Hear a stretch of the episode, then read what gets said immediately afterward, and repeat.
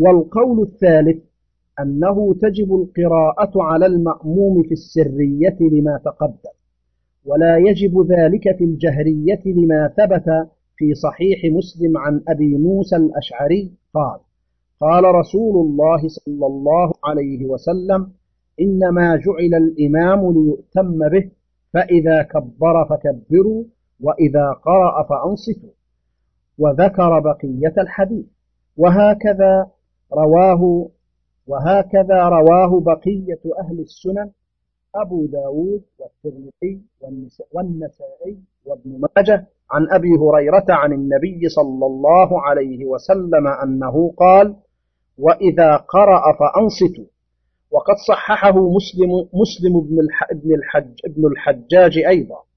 فدل هذان الحديثان على صحة هذا القول وهو قول قديم للشافعي رحمه الله والله أعلم.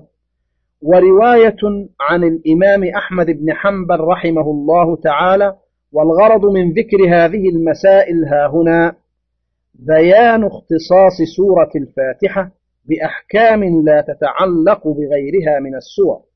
وقال الحافظ أبو بكر البزار حدثنا إبراهيم بن سعد الجوهري حدثنا غسان بن عبيد عن أبي عمران الجوني عن أنس رضي الله عنه قال قال رسول الله صلى الله عليه وسلم إذا وضعت جنبك على الفراش وقرأت فاتحة الكتاب وقل هو الله أحد فقد أمنت من كل شيء إلا الموت.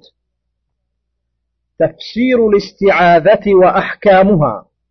الصفحة الرابعة عشرة قال الله تعالى خذ العفو وأمر بالعرف وأعرض عن الجاهلين.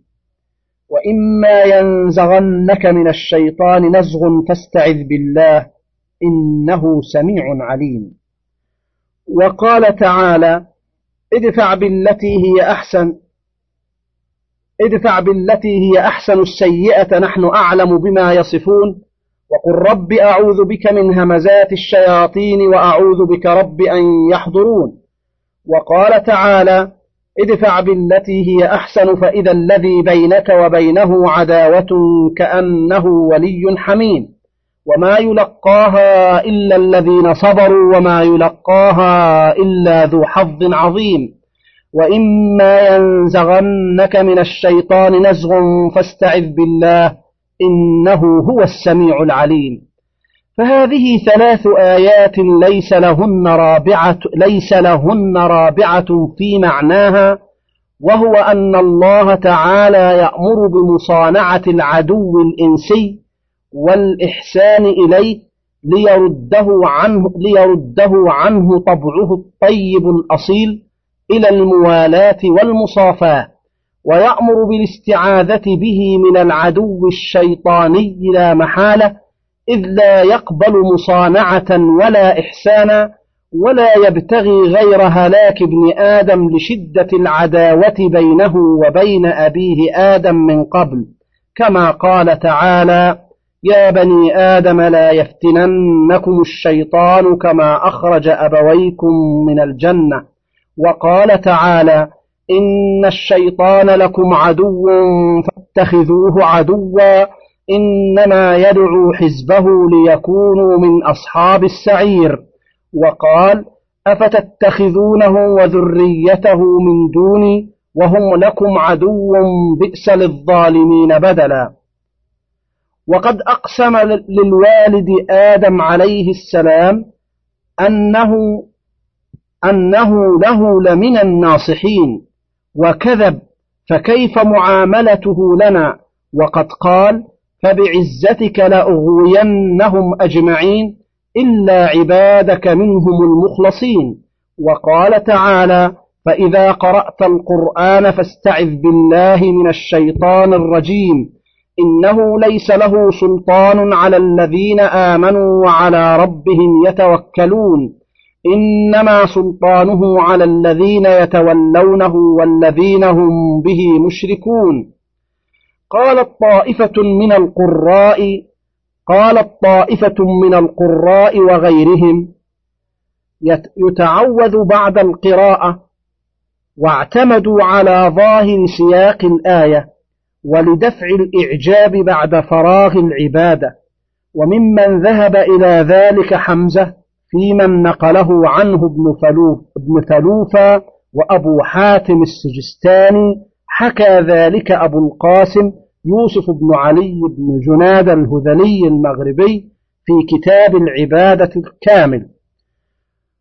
وروى, وروي عن أبي هريرة أيضا وهو غريب ونقله محمد بن عمر الرازي في تفسيره عن ابن سيرين في رواية عنه قال وهو قول إبراهيم النخعي وداود بن علي الأصبهاني الظاهري وحكى القرطبي عن أبي بكر بن العربي عن المجموعة عن مالك رحمه الله أن القارئ يتعوذ بعد الفاتحة واستغربه ابن العربي وحكى قولا ثالثا وهو الاستعاذة أولا وآخرا جمعا بين الدليلين. نقله الرازي. والمشهور الذي عليه الجمهور أن الاستعاذة إنما تكون قبل التلاوة لدفع الموسوس عنها.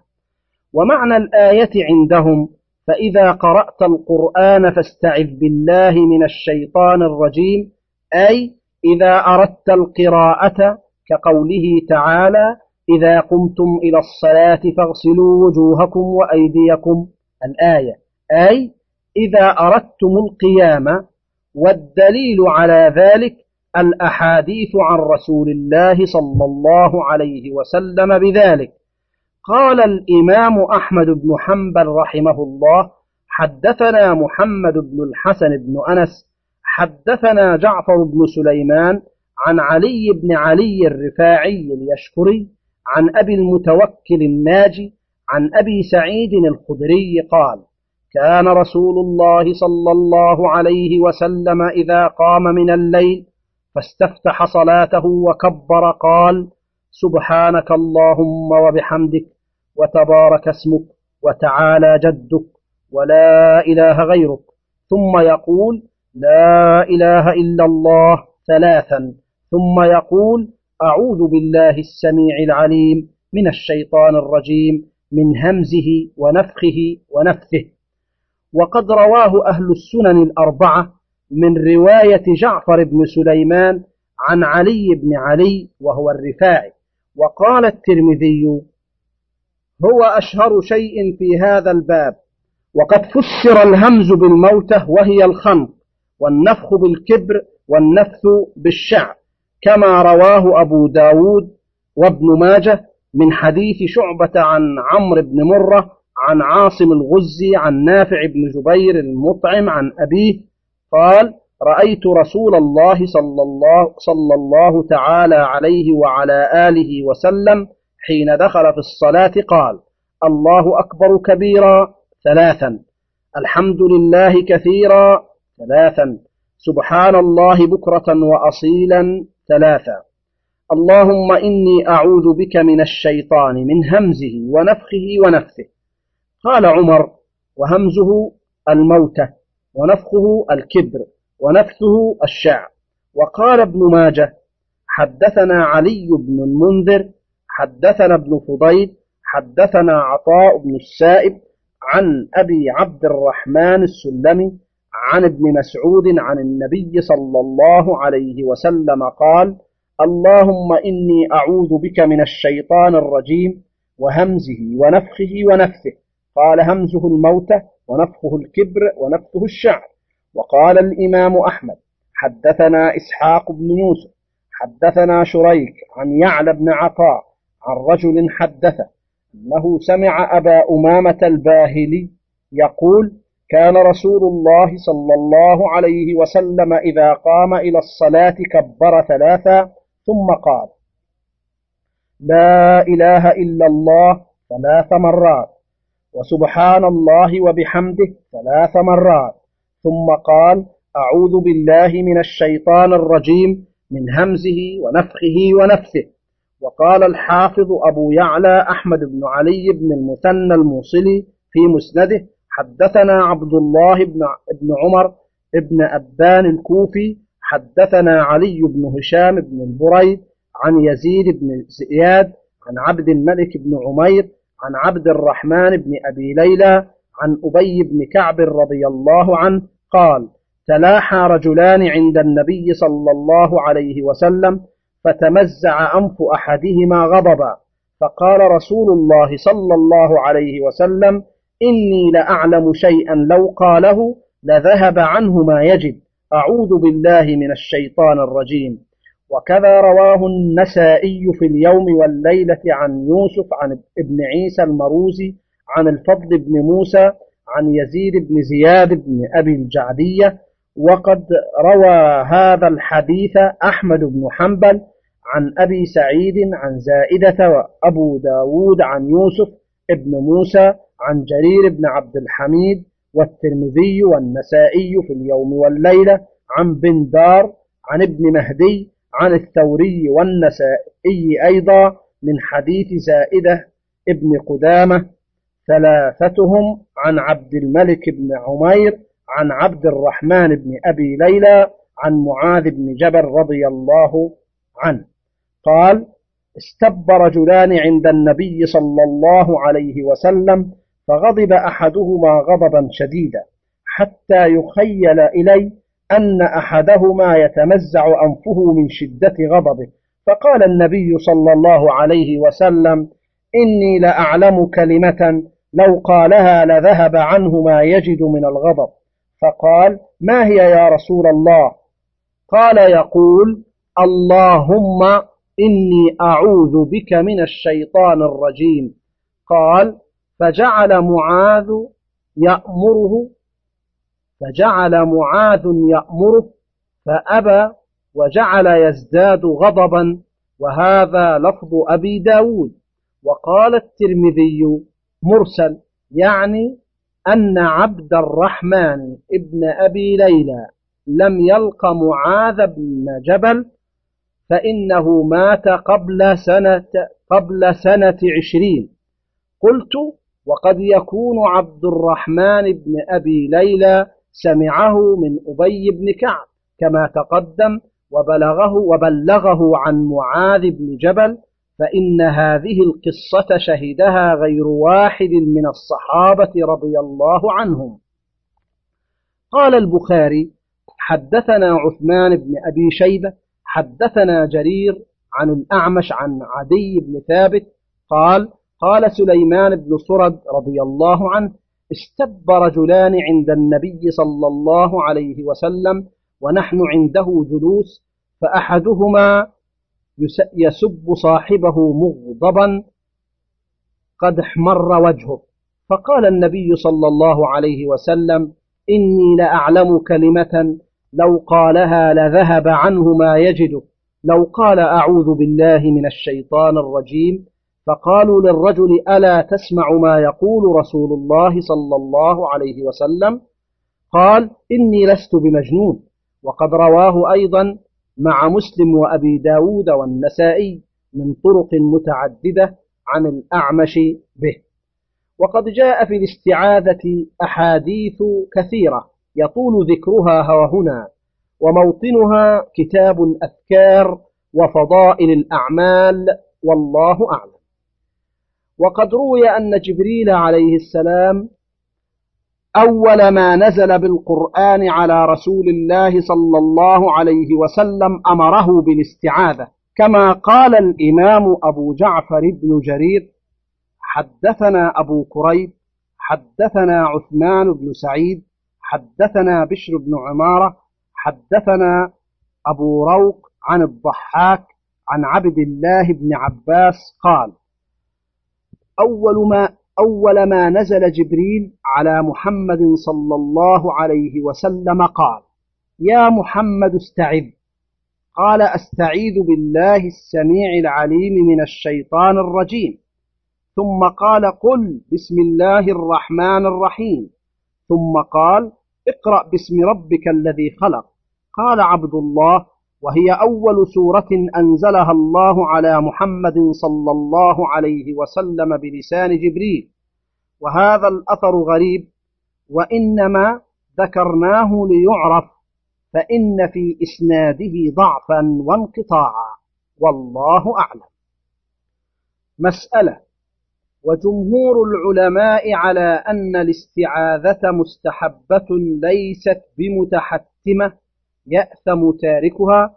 وحكى الرازي عن عطاء بن أبي رباح وجوبها في الصلاة وخارجها كلما أراد القراءة. قال وقال ابن سيرين إذا تعوذ مرة واحدة في عمره فقد كفى في إسقاط الوجوب. واحتج الرازي لعطاء بظاهر الآية فاستعذ وهو أمر ظاهر. وهو أمر ظاهره الوجوب. وبمواظبة النبي صلى الله عليه وسلم عليها ولأنها تدرأ شر الشيطان وما لا يتم الواجب إلا به فهو واجب ولأن الاستعاذة أحوط وهو أحد مسالك الوجوب. وقال بعضهم كانت واجبة على النبي صلى الله عليه وسلم دون أمته. وحكي عن مالك أنه لا يتعوذ لا يتعوذ في المكتوبة ويتعوذ لقيام رمضان في أول ليلة منه. مسألة. وقال الشافعي في الإملاء يجهر بالتعوذ وإن أصر فلا يضر. وقال في الأم بالتخيير لأنه أسر ابن عمر وجهر أبو هريرة واختلف قول الشافعي فيما عدا الركعة الأولى هل يستحب التعوذ فيها؟ على قولين ورجح عدم الاستحباب والله أعلم. فإذا قال المستعيذ أعوذ بالله من الشيطان الرجيم. كفى ذلك عند الشافعي وأبي حنيفة وزاد بعضهم. أعوذ بالله السميع العليم. وقال آخرون بل يقول أعوذ بالله من الشيطان الرجيم. إن الله هو السميع العليم. قاله الثوري والأوزاعي وحكي عن بعضهم أنه يقول أستعيذ بالله من الشيطان الرجيم لمطابقة أمر الآية ولحديث الضحاك عن ابن عباس المذكور والأحاديث الصحيحة كما تقدم أولى بالاتباع من هذا والله أعلم. مسألة.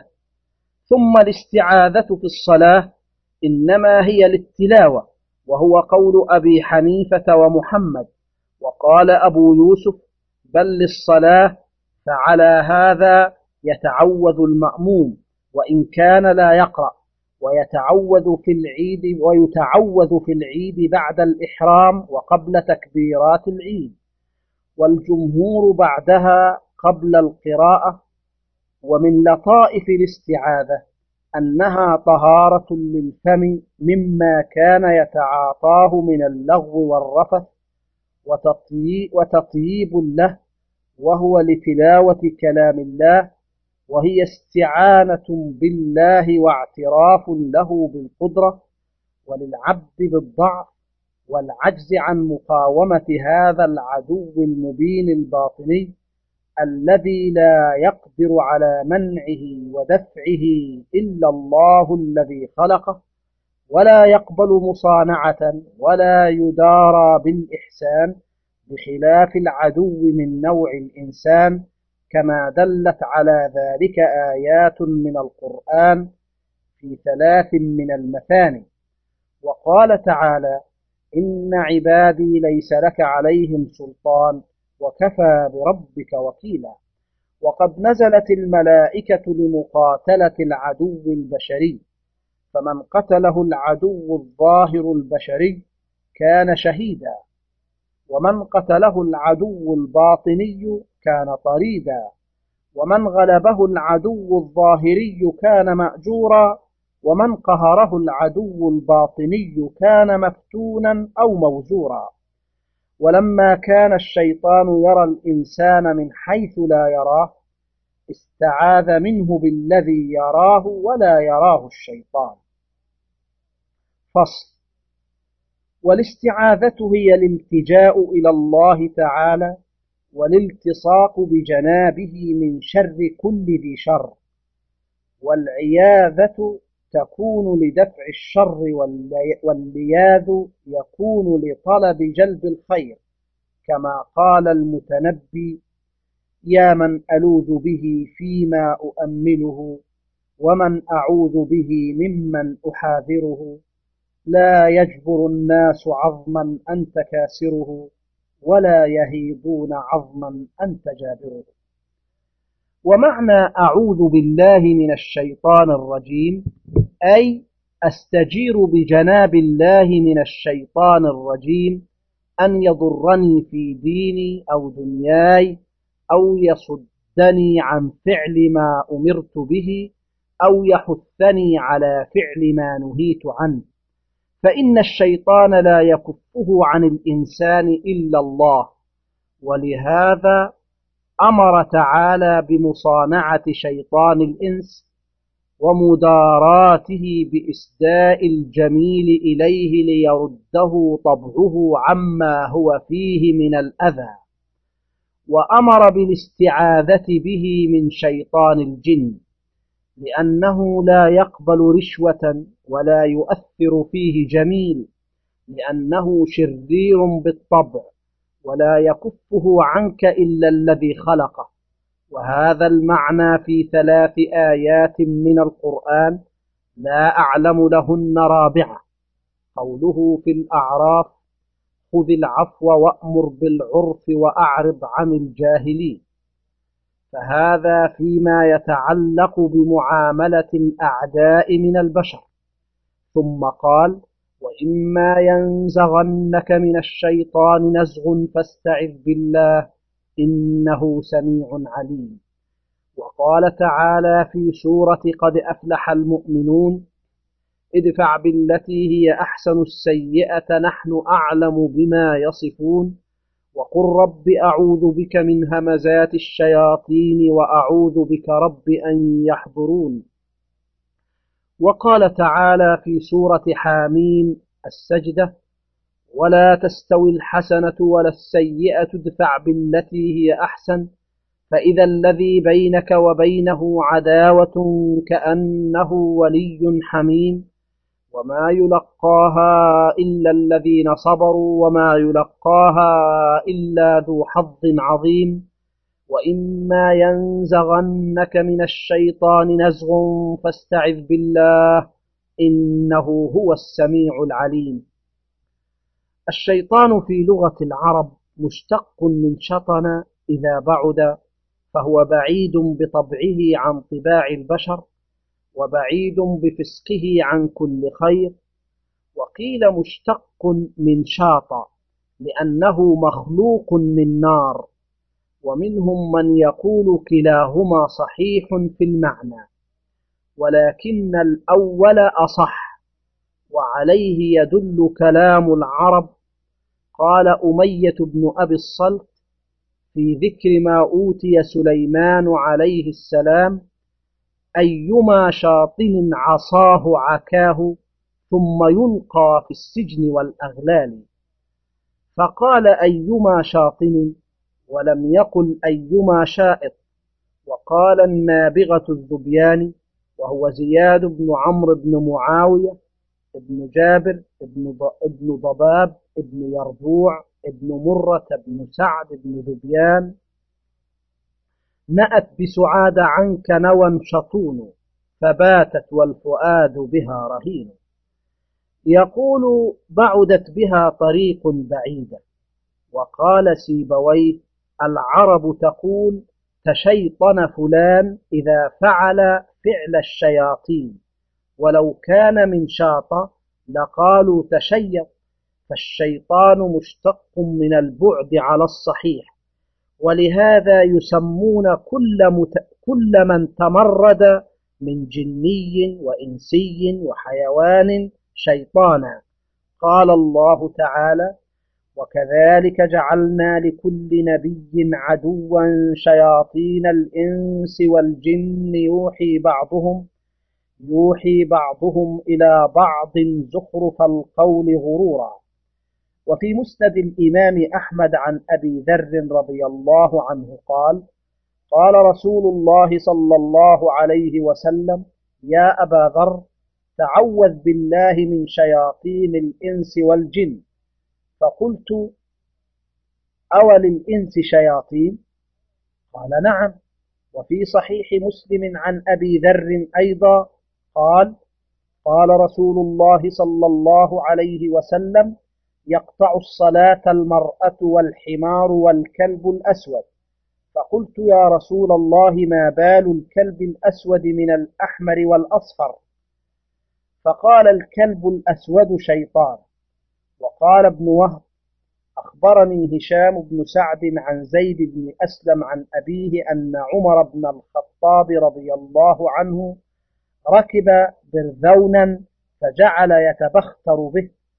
فجعل يضربه فلا يزداد إلا تبخترا فنزل عنه وقال ما حملت ما حملتوني إلا على شيطان ما نزلت عنه حتى أنكرت نفسي.